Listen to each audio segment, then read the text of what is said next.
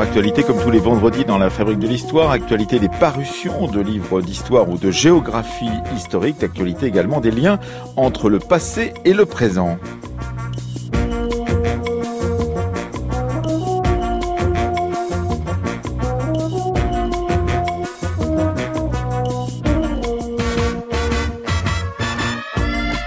Commencer, Marie-Vie Kozouf-Marinier, spécialiste de euh, géographie historique et en particulier de la création des départements pendant la Révolution française, viendra commenter la décision du Conseil départemental de l'Allier hier de redonner le nom de Bourbonnais aux habitants du département de l'Allier. Vincent Capdefuy sera là également avec nous pour évoquer non plus l'échelle extrêmement locale, mais une échelle beaucoup plus mondiale. Il est un des géohistoriens contemporains et il vient de publier chez Alma 50 histoires de mondialisation de Néandertal à Wikipédia. Amélie Meffre reviendra pour sa chronique Un saut dans la loi sur les règles du sauvetage en mer, à l'occasion évidemment de ce qui se passe autour de l'Aquarius. Et puis Catherine de Copé, dans sa fabrique de l'autre, s'interrogera sur le nom de Ouïghour. Et enfin, nous sommes vendredi, c'était à la une à la fin de cette émission, avec euh, le site Retro News de la Bibliothèque nationale de France, un texte qui date d'il y a presque 100 ans, à quelques jours près, un texte du 12 novembre 1918 sur la défaite de l'Allemagne.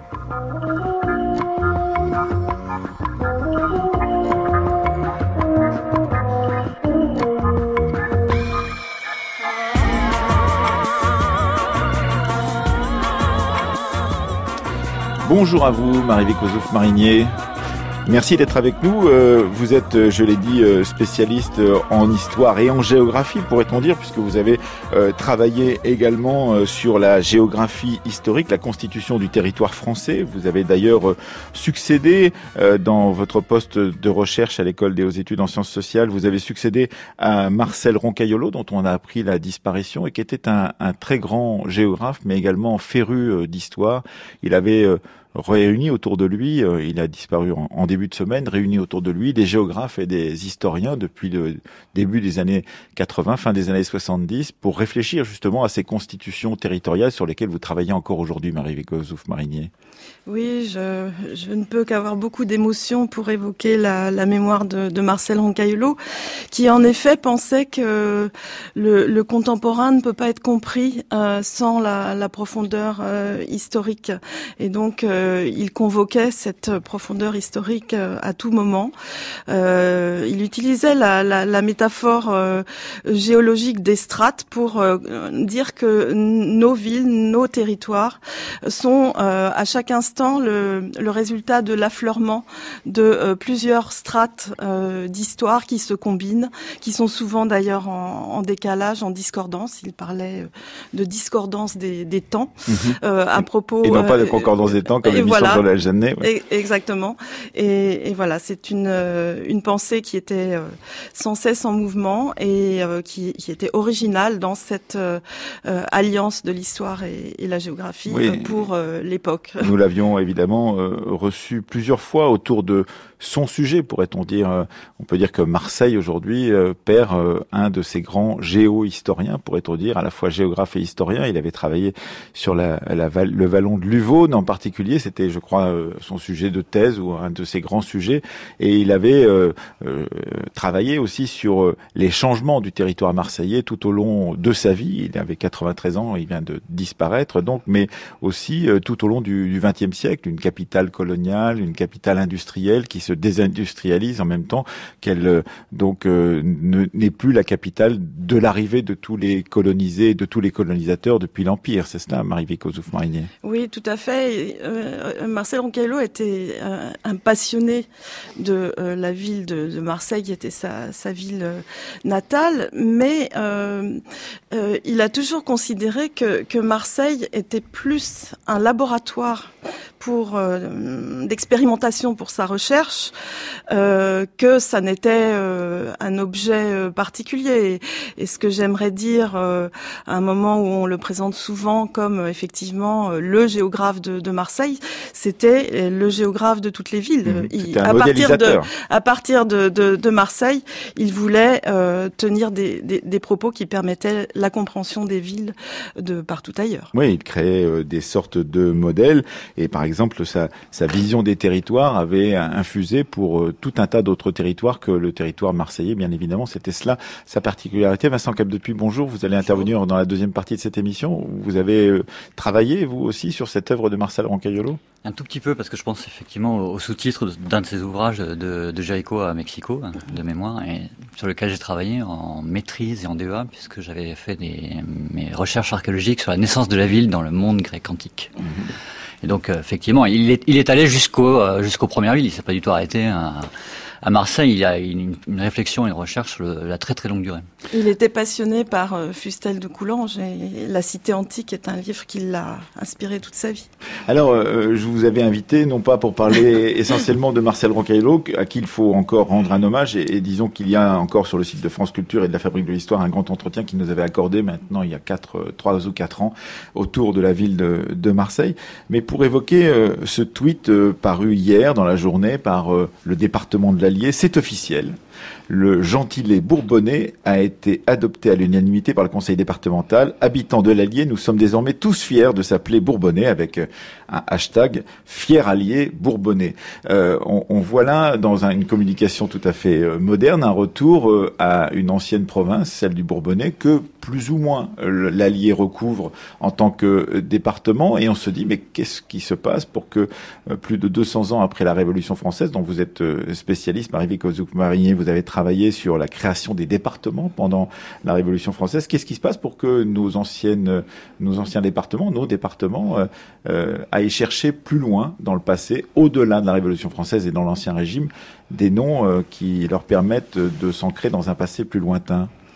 Ce qui se passe, c'est que le, le, département est un peu euh, chahuté euh, à l'heure actuelle parce que, euh, comme à beaucoup de moments de l'histoire, on considère que il, est devenu obsolète. encore une fois, ça ne date pas d'hier. Hein. Dès la fin du 19e siècle, on considérait qu'il était déjà obsolète parce qu'il n'était plus adapté à l'état des, des, communications.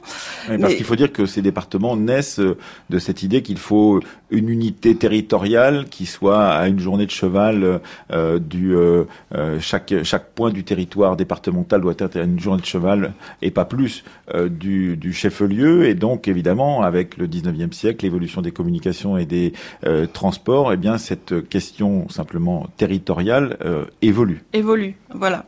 Mais bon vous savez tous que on a parlé à plusieurs reprises de la suppression possible des, des départements parce que d'autres euh, euh, unités territoriales seraient plus pertinentes, comme euh, les régions, par exemple.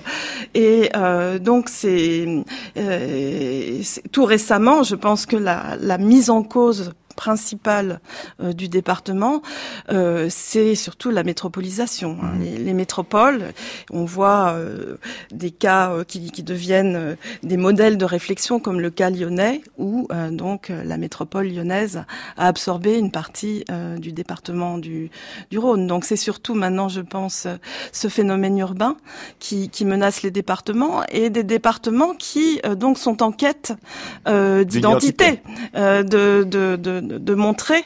Euh, donc, euh, ils ont encore une, euh, une pertinence.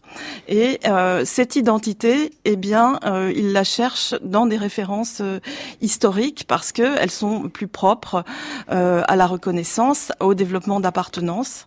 donc, l'histoire avec le Bourbonnais est effectivement beaucoup plus propre à susciter cette identité que si l'on utilisait pour les gentilés, les gentilés le, terme de euh, Ella euh, Vérin, euh, comme il a été envisagé pour l'Allier. Euh, un Ella Vérin, on ne sait pas trop ce que c'est, mhm. tandis qu'un Bourbonnais, ça évoque, on ne sait pas trop d'ailleurs ce que ça évoque. Ben les ducs de les ducs de Bourbon, mhm. ou bien un paysage vallonné avec un bocage, ou bien les belles églises de, de certaines villes ou, ou villages, ou bien est-ce qu'il s'agit de se distinguer des Auvergnats? C'est possible aussi.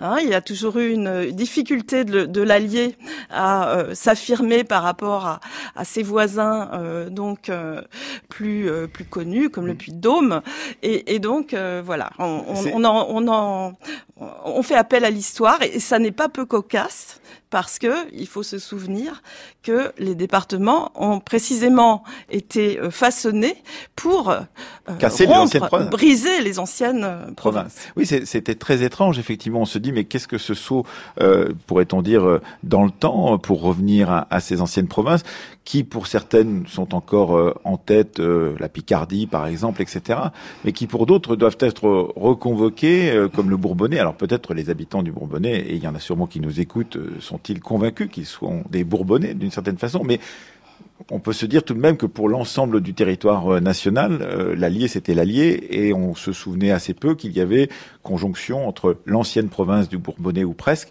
et euh, le département de l'Allier. Et aujourd'hui, on va donc réactiver ce, vieux lien, pourrait-on dire, Marie-Vic Kosouf-Marinier. Oui, on, réactive ce, vieux lien et ça, marche effectivement assez bien avec un département qui coïncide à peu près avec l'ancienne province.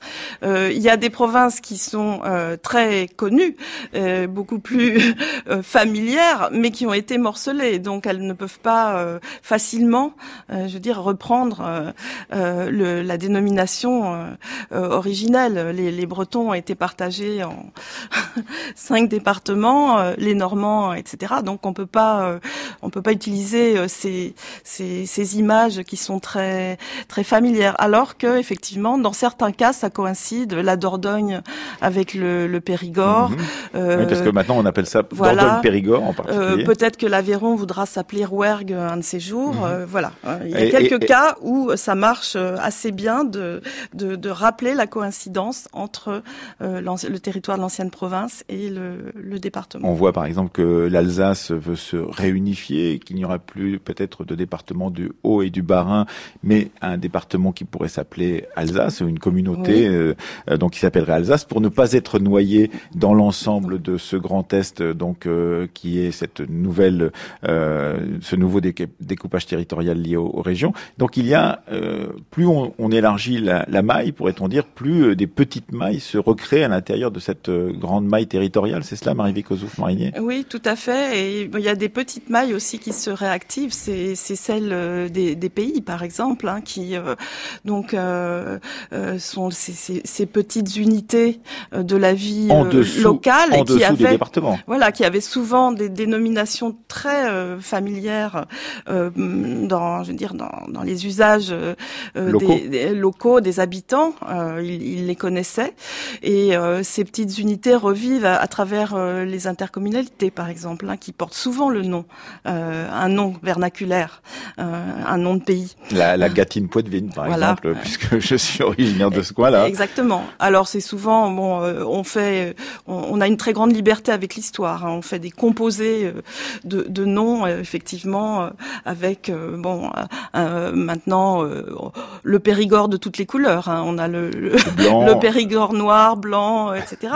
Mais cette liberté, veut dire de la de l'onomastique, est, est, est, toujours le signe d'une quête d'identité. Mhm.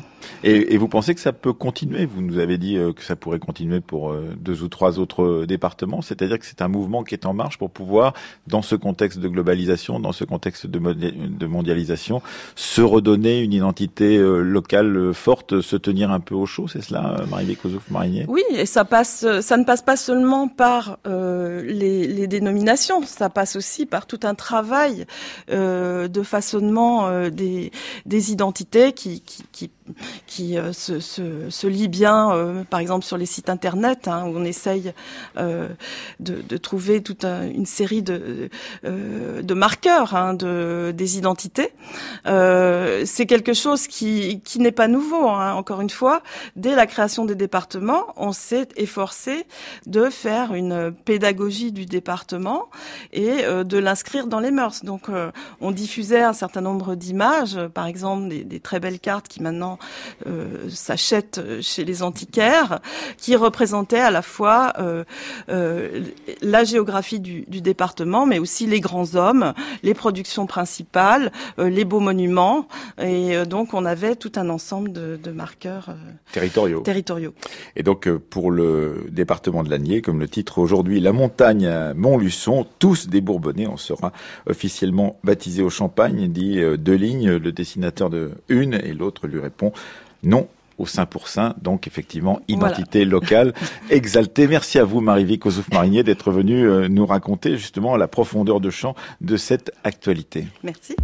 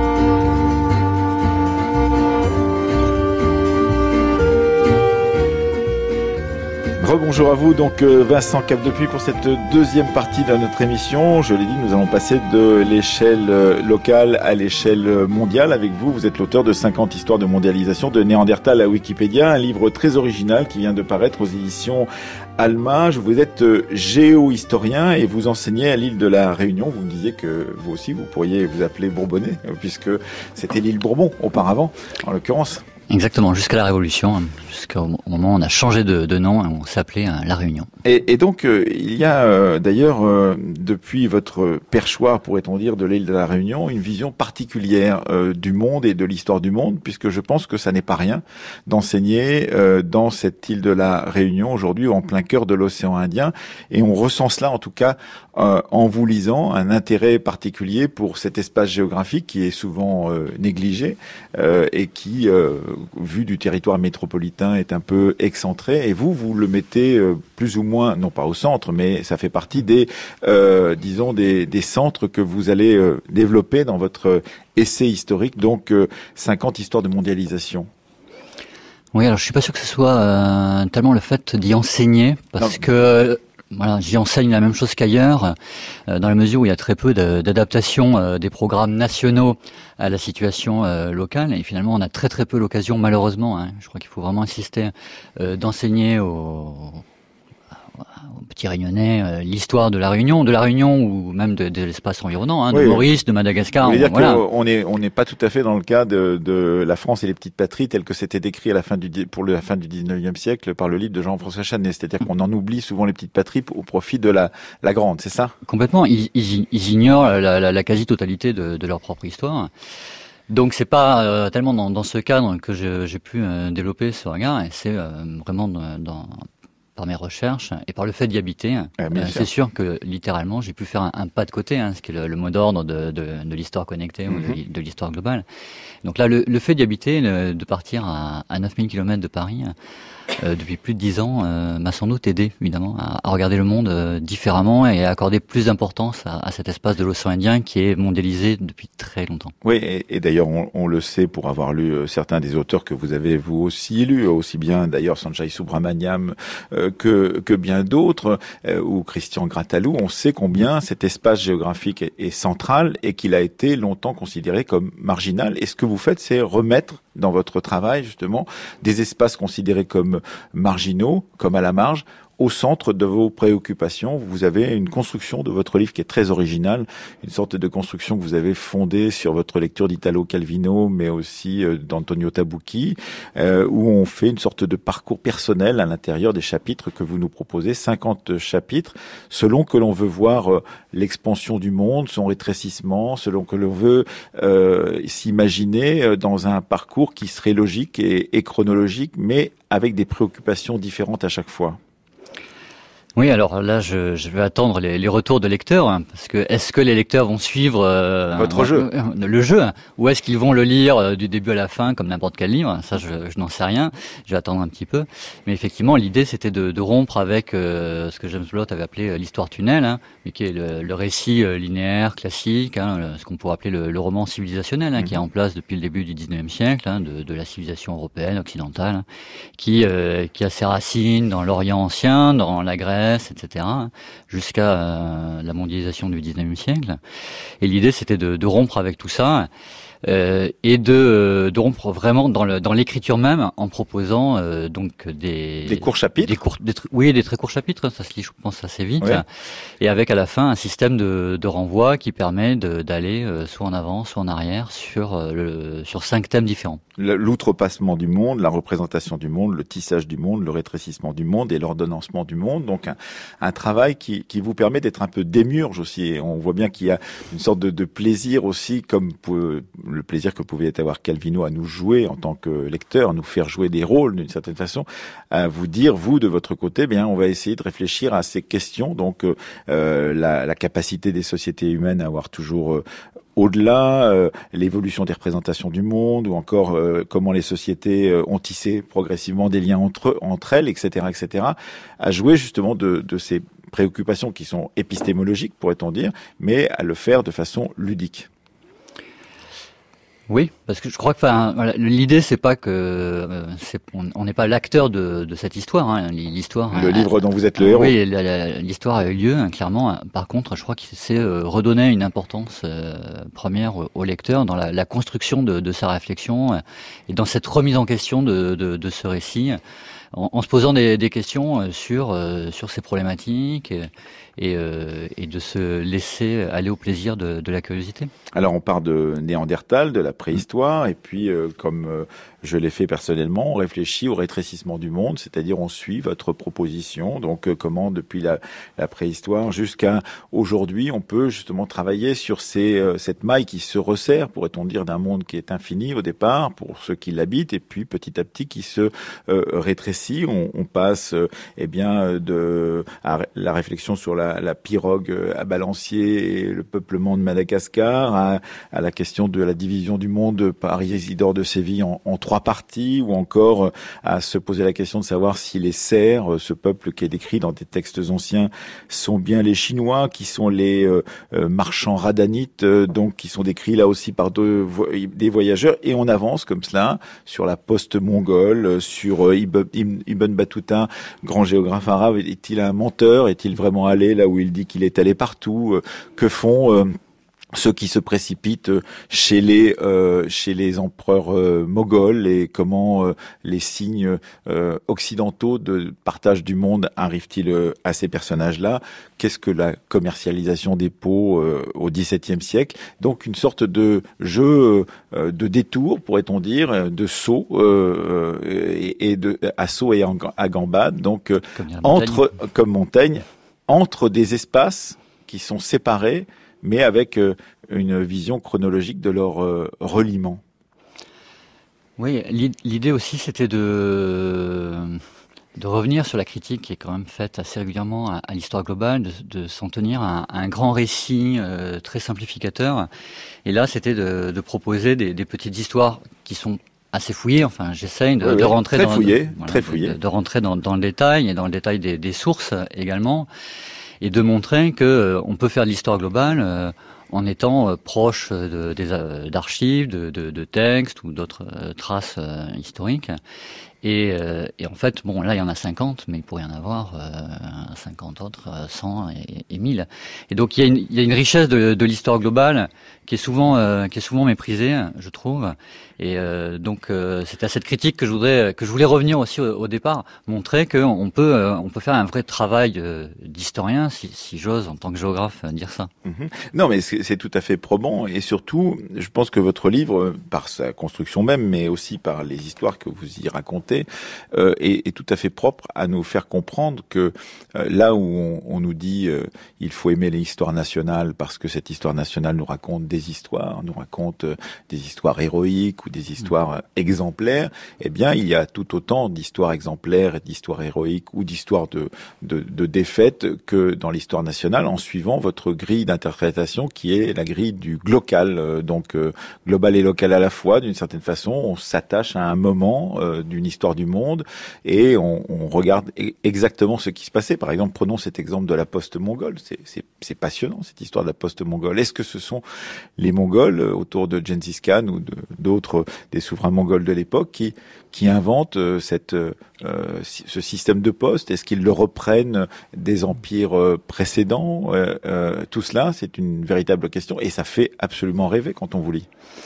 Alors c'est une question qui est, qui est pas tranchée. Hein. Il, y a, il, y a, un débat entre voilà, il y a un débat entre entre historiens sur euh, l'invention euh, ou non de, de, la poste par euh, par ces Mongols donc au XIIIe siècle. Hein. Alors on sait qu'il y avait la poste romaine auparavant. Complètement. Il y a eu d'autres postes auparavant et la question c'est de savoir si la poste qui est mise en place par nécessité par l'Empire mongol parce que il, il faut il faut maîtriser la distance. Hein. Mhm. Donc la distance c'est la, base de, la géographie. Donc euh, il faut la maîtriser et donc ils mettent en place un système donc de, postes à relais avec des, chevaux euh, disposés euh, à intervalles réguliers.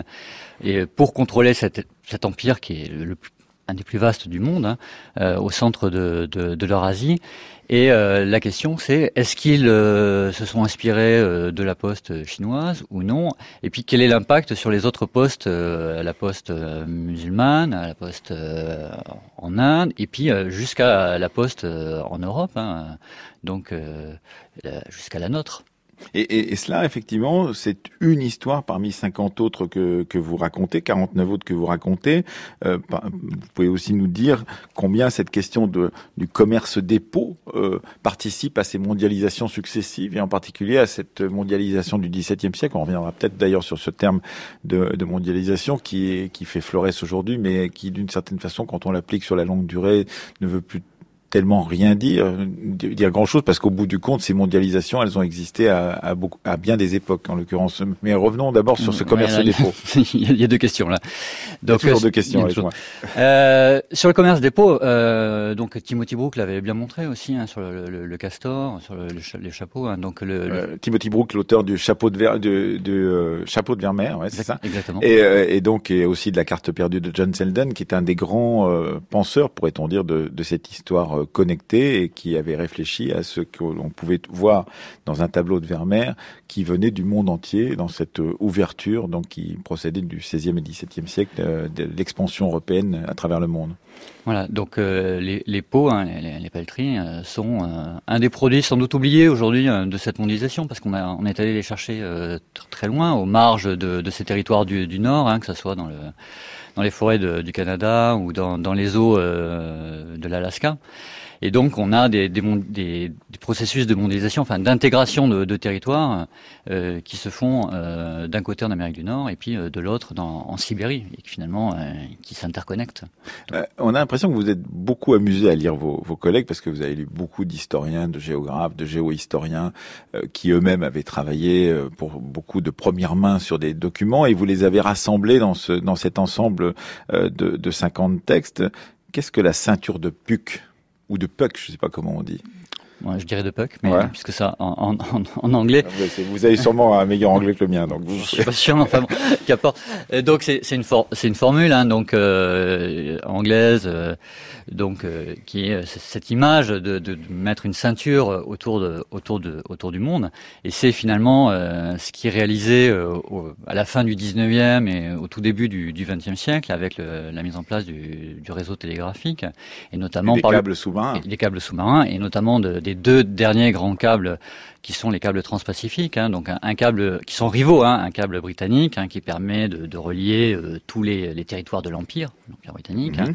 la, la, la, Red Line, et puis euh, le câble euh, états-unien, et là euh, qui se, qui va connecter les, les colonies des États-Unis avec cette, cette extension, enfin, cette expansion, pardon, dans, dans le Pacifique vers vers Hawaï et puis aussi vers les Philippines. Hein. On oublie souvent hein, cette dimension coloniale et conquérante des États-Unis. Ah, parce que les Américains, enfin les États-Unis ont, participé à la faire oublier, puisqu'ils se sont présentés souvent comme des libérateurs des colonies, mais ils avaient eux aussi quelques-unes des colonies. La conquête de Cuba a pu faire partie de, cela aussi. Oui, c'est 1898. Hein. Enfin, c'est la, grande date de l'histoire américaine, avec la, la, mainmise sur les, les possessions espagnoles. Mhm. Et, donc, euh, à partir de ces histoires, vous nous racontez ces mondialisations à l'œuvre, ces euh, mises en connexion euh, de populations, ces voyageurs, et effectivement, cette question de la mondialisation dont on parle aujourd'hui, ça c'est la deuxième partie de la, la mm. question précédente, donc cette mondialisation, elle est précédée par bien d'autres mondialisations. Quand on discute avec un, néolithicien, quelqu'un qui travaille sur le néolithique, il vous dit mais il y a une mondialisation néolithique. Euh, si on, discute avec quelqu'un qui travaille sur le paléolithique, on vous dit il y a une, la sortie d'Afrique par exemple est une mondialisation pour euh, les, les, êtres humains, euh, l'Homo sapiens. Et puis on vous dit bah, il y a une mondialisation médiévale, une mondialisation du 15e siècle, une mondialisation du 17e. En fait, on a l'impression qu'effectivement ce terme maintenant recouvre tout un tas de, de, périodes et qu'il n'y aurait eu que des mondialisations. Donc le mot n'aurait aucun sens. c'est ce que vous êtes en train de dire. Bah, en tout cas, non, mais je suis très étonné effectivement de voir que on, recourt souvent à ce terme-là, peut-être parce qu'il est euh, très contemporain pour pouvoir expliquer les mises en connexion antérieures. Alors il n'est pas si contemporain que, que ça. Enfin, ça dépend à quelle échelle. Euh, non, c'est euh, donc c'est 1904. Euh, c'est je croyais que c'était Reclus qui l'avait inventé. non, non, pas du tout. Non, il, il utilise l'adjectif de, de, mondial. Euh, c'est Coubertin qui, qui, qui l'utilise pour la première fois en 1904. Donc c'est à peu près la même période. Hein. Mm. Bon. De toute façon, c'est bien cette période hein, de, des années 1870, 1900, 1910, où euh, ce vocabulaire du mondial, mondialement, mondialisation euh, se met en place. Même si après le, le terme met beaucoup de temps à, à, être repris, à se développer et à, à trouver une définition.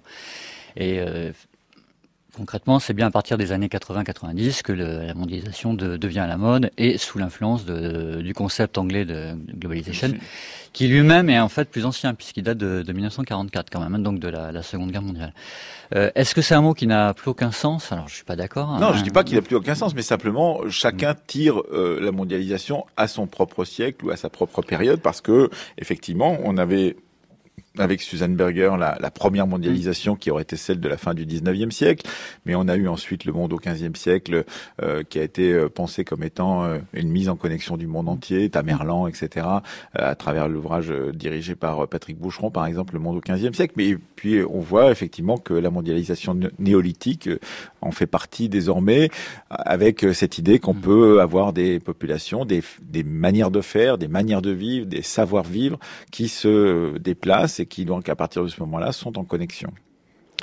Alors non, justement, je crois qu'il faut bien différencier euh, diffusion et connexion. Mhm. Il peut y avoir diffusion de, de techniques, et on peut l'observer à, à, tous les siècles, sans qu'il y ait forcément euh, interconnexion. Euh, on peut avoir, euh, c'est l'exemple des Austronésiens hein, qui, qui, peuplent, on ne sait pas trop quand d'ailleurs, la, la, Madagascar, mais qui peuplent toutes les îles du Pacifique.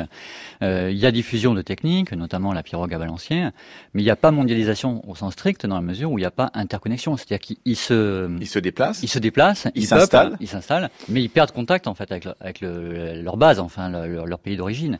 Donc il n'y a pas constitution d'un monde en tant qu'espace euh, interconnectés. Donc là, je crois qu'il faut être euh, rigoureux sur les termes. C'est pareil, je crois qu'on ne peut pas parler de mondialisation à propos du, du paléolithique. Il y a diffusion de, de l'homme en tant mhm. qu'espace animal, et il y a peuplement de, du monde entier. Et ça, c'est le préalable à, à, toute la mondialisation, parce que c'est bien parce que les hommes sont partout sur la Terre qu'ensuite il peut y avoir processus de mondialisation et de réunification de cette humanité. Mais euh, de là à parler de mondialisation, c'est peut-être un petit peu abusif. Après, euh, on peut euh, peut-être effectivement parler de mondialisation comme processus de, de constitution d'un monde. Et ça, c'est bon. Il y a, y a, tout un travail à, à faire que j'ai juste euh, entamé, mais alors c'est pas dans l'ouvrage, c'est euh, dans la suite, dans ce que je suis en train de faire. Et euh, il y a toute une réflexion à, à, faire sur la, la notion de monde, qui est très employée dans l'historiographie depuis deux siècles. On parle tous de monde romain, de monde musulman, de monde chinois, etc. Et puis avec au XIXe siècle des euh, des, des, visions raciales, hein, le monde noir, le monde jaune, bon, etc. Euh, et euh, étonnamment, il n'y a aucun travail épistémologique ou historiographique sur la définition de monde. Et donc là, il y a, il y a quelque chose à faire sur qu'est-ce qu'est-ce que le monde? Qu'est-ce qu'un monde? Qu'est-ce qu'un monde? Et euh, en fait, quand, quand on recherche, c'est quelque chose qui a, qui a une histoire. On n'a pas toujours parlé de monde au pluriel. C'est quelque chose qui se construit à partir du XVIIIe siècle et surtout du XIXe siècle, mais sans recevoir de, de définition euh, stricte.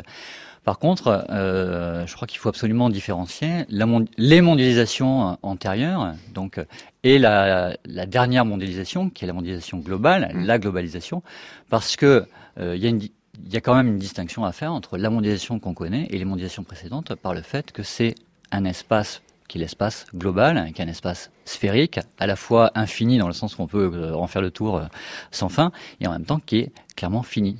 On peut pas, il n'y a pas, pas d'au-delà, il n'y a pas d'horizon euh, au-delà de, de l'espace global, sinon extraterrestre. Mais là, on n'y est pas tout à fait encore. euh, merci euh, Vincent Cap depuis. Je rappelle que votre livre s'appelle 50 histoires de mondialisation de Néandertal à Wikipédia et que vous avez un, un, un grand talent pour trouver des titres euh, comme Sur le dos d'un poisson, euh, Leçon de géographie à Jamestown, Une maladie affreuse à Bourbon et ça d'ailleurs nous introduira à, au thème de la semaine prochaine puisque nous traiterons de l'histoire des épidémies et qu'il s'agit là en l'occurrence de du choléra qui arrive sur l'île de, de, de l'île Bourbon euh, de la, Réunion, donc effectivement. Et tout cela, c'est une euh, un récit à saut et en gambade, comme on l'a dit, mais extrêmement agréable à lire et très joueur, pourrait-on dire. Merci donc pour ce livre 50 histoires de mondialisation de Néandertal à Wikipédia chez Alma. Merci.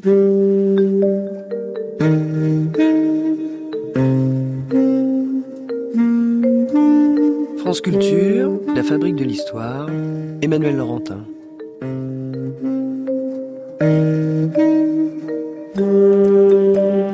Bah dites donc, c'est votre voix Mais oui. Bonjour Amélie Meff. Bonjour. Euh, donc euh, vous êtes pour votre chronique avec nous pour votre chronique un saut dans la loi. Je le rappelle, vous essayez de donner une antériorité à, à des questions qui nous taraudent aujourd'hui, en particulier euh, le 6 octobre, des milliers de personnes se sont rassemblées. C'était il y a peu de temps, donc dans plusieurs villes de France, en soutien à l'Aquarius et à sa mission de sauvetage des migrants en Méditerranée. Et c'était l'occasion de nous rappeler la grande ordonnance de la marine de 1681, oui, qui dessine les prémices du sauvetage en mer, Amélie Enjoignons à nos sujets de faire tout devoir pour secourir les personnes qu'ils verront dans le danger du naufrage. Voilà l'article phare du chapitre consacré au naufrage de la grande ordonnance de la marine de 1681. Alors bon, ce texte fleuve, si j'ose dire, et ses centaines d'articles ne se limitent pas à encadrer les secours en mer, il pose les grandes bases d'une marine française. En 1669, Louis XIV fait de Colbert le premier secrétaire d'État à la marine. L'éminence grise du royaume, qui s'occupe à peu près de tout, entend renforcer la puissance commerciale et donc militaire du pays, et pour ce faire veut régenter la navigation. Colbert présente au roi dès 1664 son grand projet pour parvenir à une, à une suprématie navale. Alors il faut dire qu'au XVIIe siècle, tous les pays européens se dotent d'une marine de guerre spécialisée, ce qui signifie que l'État doit disposer d'arsenaux, de ports militaires en eau profonde et d'un système de recrutement des équipages. Le plan Colbert comprend la construction d'une flotte de guerre pouvant rivaliser avec celle de la Hollande ou de l'Angleterre, la reconstitution de la marine marchande avec la création de compagnies de commerce comme celle des Indes orientales et le contrôle des gens de mer. De grandes enquêtes sont lancées pour connaître précisément le potentiel portuaire du royaume, l'organiser au mieux et en prendre le contrôle. Bref, sous Louis XIV, c'est la grande mise en ordre du royaume, y compris sur la mer. Alors revenons à nos naufragés, puisque c'est le point de départ de notre discussion. Oui, eh bien si on s'en inquiète, c'est qu'il faut d'une manière générale sécuriser la navigation et combattre les pillages. Ainsi, le chapitre consacré au naufrage, bris et échouement comprend 45 articles qui règlent précisément les procédures, les compétences et les sanctions, les navires et les équipages étant désormais placés sous la protection du roi. Mhm. Bon, mais on se préoccupe davantage des marchandises et des cargaisons que des hommes, même si un article y fait référence. Comme me le rappelait l'historien Jacques Perret, l'obligation du secours est morale, il faut aider son prochain, mais des sanctions ne sont pas prévues en cas de non-assistance. Par contre, on prévoit tout de même la peine de mort pour ceux qui auraient intenté à la vie et au bien des naufragés. De même, on ne lésine pas sur les peines quand le naufrage aura été provoqué. Mmh.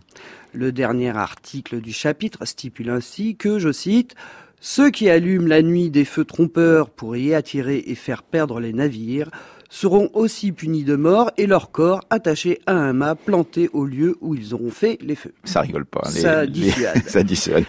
Enfin bref, les dangers maritimes deviennent un enjeu stratégique majeur. La surveillance du littoral se muscle. Chaque matin, les gardes-côtes doivent patrouiller. En cas de naufrage, des procédures strictes sont prévues. Les seigneurs et les habitants doivent avertir les officiers de l'amirauté qui se chargent d'organiser les secours. En attendant leur arrivée, ils doivent sauver les effets et empêcher le pillage. L'ordonnance de la marine de 1681 prévoit aussi, pour calmer les ardeurs, la délivrance du tiers des effets sauvés en haute mer aux sauveteurs. Mhm. Alors, comme l'a montré l'historien Sylvain, Sylvain Coindé, les habitants de l'île de Saint, par exemple, décrits tout au long du XVIIe siècle comme d'invétérés pilleurs, eh bien, vont devenir aux yeux des institutions et des voyageurs de véritables sauveteurs en mer, grâce notamment à cette disposition. Absolument. Mais bon, comme le rappelle Jacques Perret, la mise en place de toutes ces règles va prendre du temps. Son étude, par exemple, du naufrage du Samuel en 1697 à Méché, au bord de la Gironde, soit 16 ans après l'ordonnance de la marine, ben, montre l'inachèvement du système mis en place par Colbert. Ça ne marche pas tout à fait. Pas encore, ce naufrage suivi d'un pillage euh, souligne la lenteur de l'intervention des officiers de l'amirauté, qui prendra plus d'une semaine, quand les autorités locales bah, se sont pas pressées pour les avertir.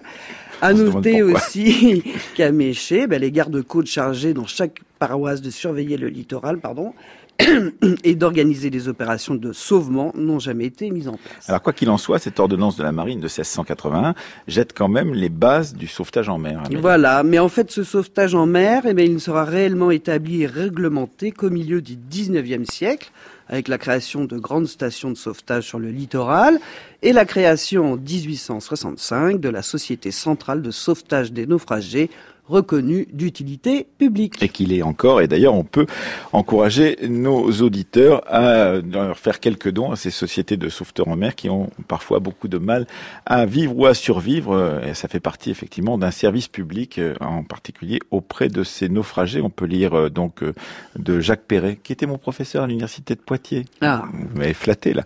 Naufrage et, et pilleurs d'épaves sur les côtes charentaises au XVIIe et XVIIIe siècle, qui est paru chez Geste Édition en 2004, d'Alain Carmentous évidemment les Côtes barbares, pilleurs d'épaves et sociétés littorales en France, chez Fayard en 1993, et apparaître à la fin de l'année les actes d'un colloque sur l'histoire du sauvetage maritime aux excellentes éditions Les Indes savantes. Merci beaucoup Amélie et au mois prochain.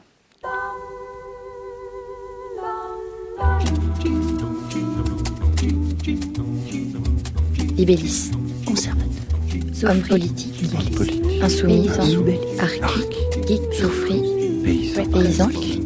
Red Coast. Red Coast. Arc. Pétroleuse. Souffré. La fabrique de l'autre. La fabrique de l'autre avec vous, euh, Catherine de Copé, bonjour. Je vous intéressez ce mois-ci dans votre fabrique de l'autre au mot ouïghour, du nom de cette population musulmane sunnite de l'ouest de la Chine et qui fait l'objet d'une intense répression par les autorités chinoises. Il y a quelques semaines, la communauté internationale dénonçait par la voix de l'ONU l'internement de milliers de Ouïghours dans des camps dits de rééducation, une situation qu'a timidement reconnu le pouvoir chinois. C'était la semaine dernière en évoquant des camps de formation professionnelle, entre guillemets, destinée à favoriser la recherche d'emploi, Catherine. Pékin cherche en fait à donner une base légale à cette campagne de détention initiée depuis le printemps 2017 et d'une ampleur terrifiante. Selon les ONG, seraient emprisonnés dans ces camps près de 10% de la population musulmane du Xinjiang, cette province à l'extrême nord-ouest du pays, qu'on appelle aussi Turkestan oriental. L'idée est de contraindre ces musulmans à délaisser leur religion, leur culture, parfois leur langue, et ce, au profit du mandarin et de la culture des Han, la population majoritaire et dominante en Chine, qui compte 55 minorités officielles. Les Ouïghours sont les premiers touchés par cette politique de contrôle et de répression, car ils représentent la plus grande minorité musulmane de cette région d'Asie centrale, qui est frontalière de huit pays et mhm. grande comme trois fois la France. Une région qui est liée à l'histoire des Ouïghours par son nom même, puisqu'officiellement, depuis 1955, elle s'appelle Province autonome ouïghour du Xinjiang. Les Ouïghours seraient les descendants d'anciens nomades installés dans la région depuis plusieurs centaines d'années aux côtés d'autres populations. Et c'est au milieu du Xe siècle que le, territoire devient musulman avec la conversion du prince de l'époque. Mais c'est surtout à la fin du XIVe et du début du XVe siècle que l'islam s'y développe. Et comme le rappelle Elisabeth Alès, aucun pouvoir unifié n'a pu se constituer dans cette région avant l'expansion des empires russes et chinois au XVIIIe siècle. Elle a été traversée de nombreux courants religieux et constituait en fait une mosaïque de centres intellectuels et marchands. Et ainsi, les Ouïghours, qui ont en commun une culture et une langue de la même famille que le turc, ne sont pas les seuls musulmans de la région.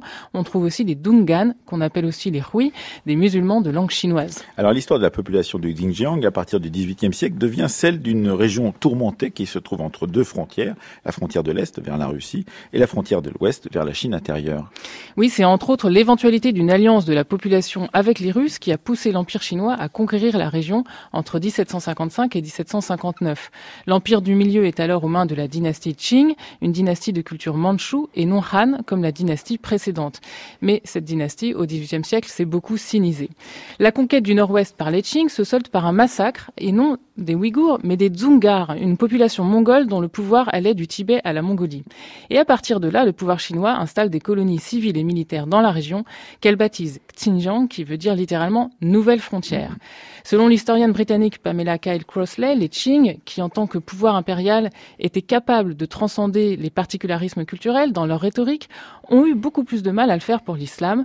À partir de 1762, ils autorisent ainsi une discrimination entre non-musulmans et musulmans et catégorisent ces derniers comme imperméables aux normes morales et spirituelles de l'Empire.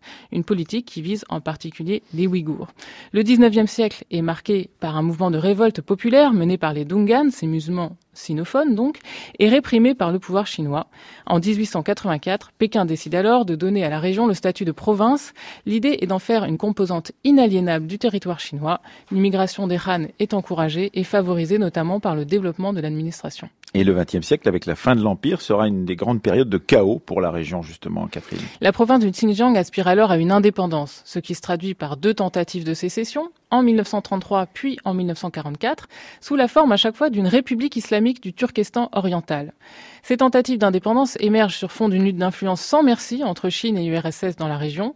Elle-même en plein bouleversement politique, la Chine signe un traité d'alliance avec l'URSS en 1945 qui pousse la République du Turkestan alors en place à renoncer à la sécession moyennant une réelle autonomie. Mais l'arrivée au pouvoir des communistes en Chine en 1949 aura pour conséquence dès le milieu des années 50 de nouvelles mises au pas de la région, administratives, culturelles, qui visent principalement justement ces mêmes Ouïghours. Oui, depuis 1949, les Ouïghours sont passés de 80% à 47% de la population de la région sous la pression des Han installés par le pouvoir central.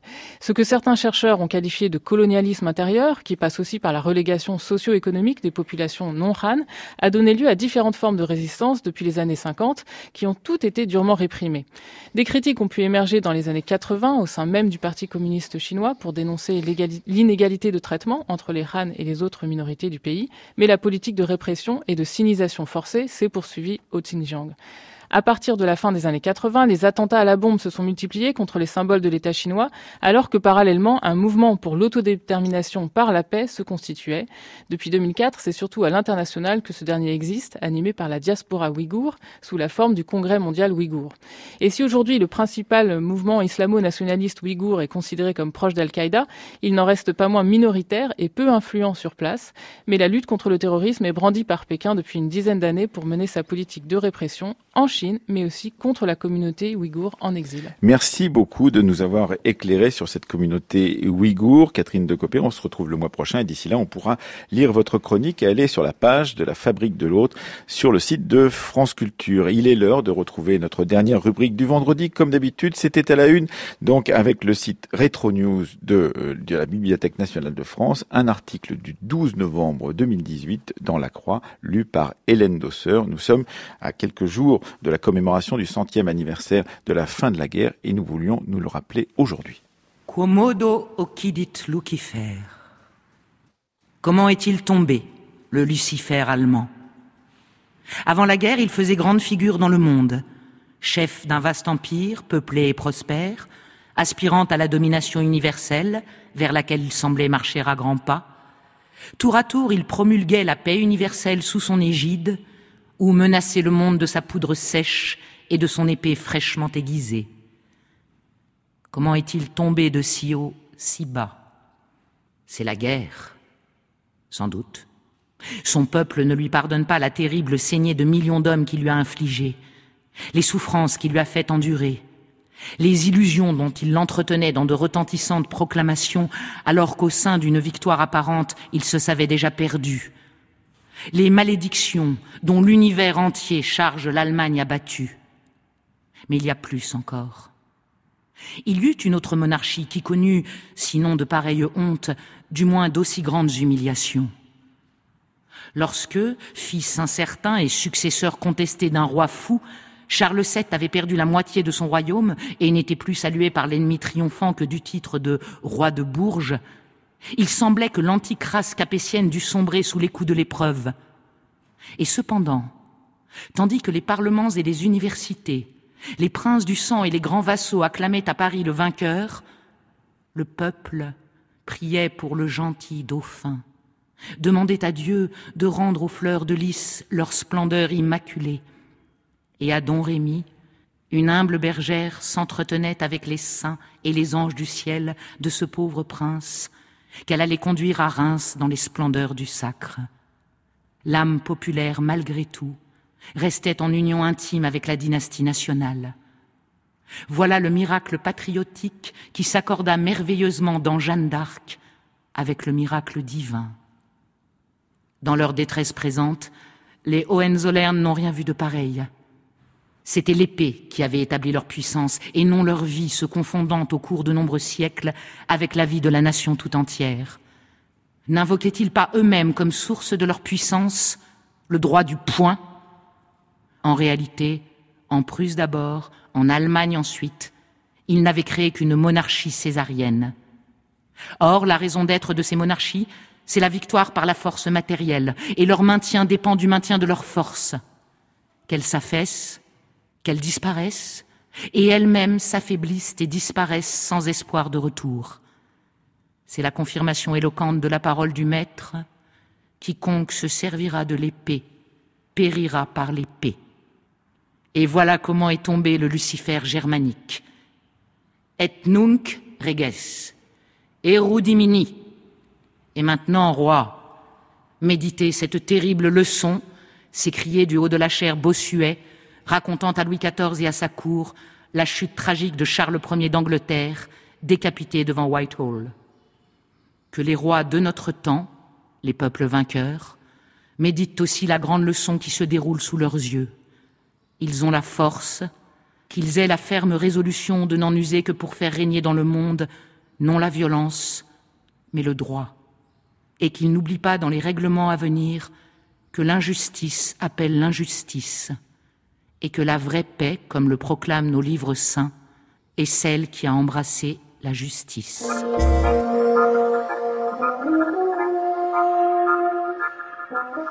Un article tiré de la Croix du 12 novembre 1918 à propos de la défaite de l'Allemagne pendant la Première Guerre mondiale. Nous y reviendrons bien, bien évidemment au moment de la commémoration de novembre 1918. D'ici là, nous vous parlerons la semaine prochaine d'une histoire des épidémies ou de la place des épidémies dans l'histoire. Et l'histoire continue bien évidemment sur France Culture tout le week-end et en particulier avec Concordance des temps. Demain, Jean-Noël Jeannet parlera de géographie et d'histoire avec Anne-Marie Thiès, nationalisme d'Europe loin en arrière. Cette émission a été préparée par Aurélie Marseille, Céline Leclerc, Alice Seyed était avec nous à la technique aujourd'hui et Séverine Cassard à la réalisation à lundi.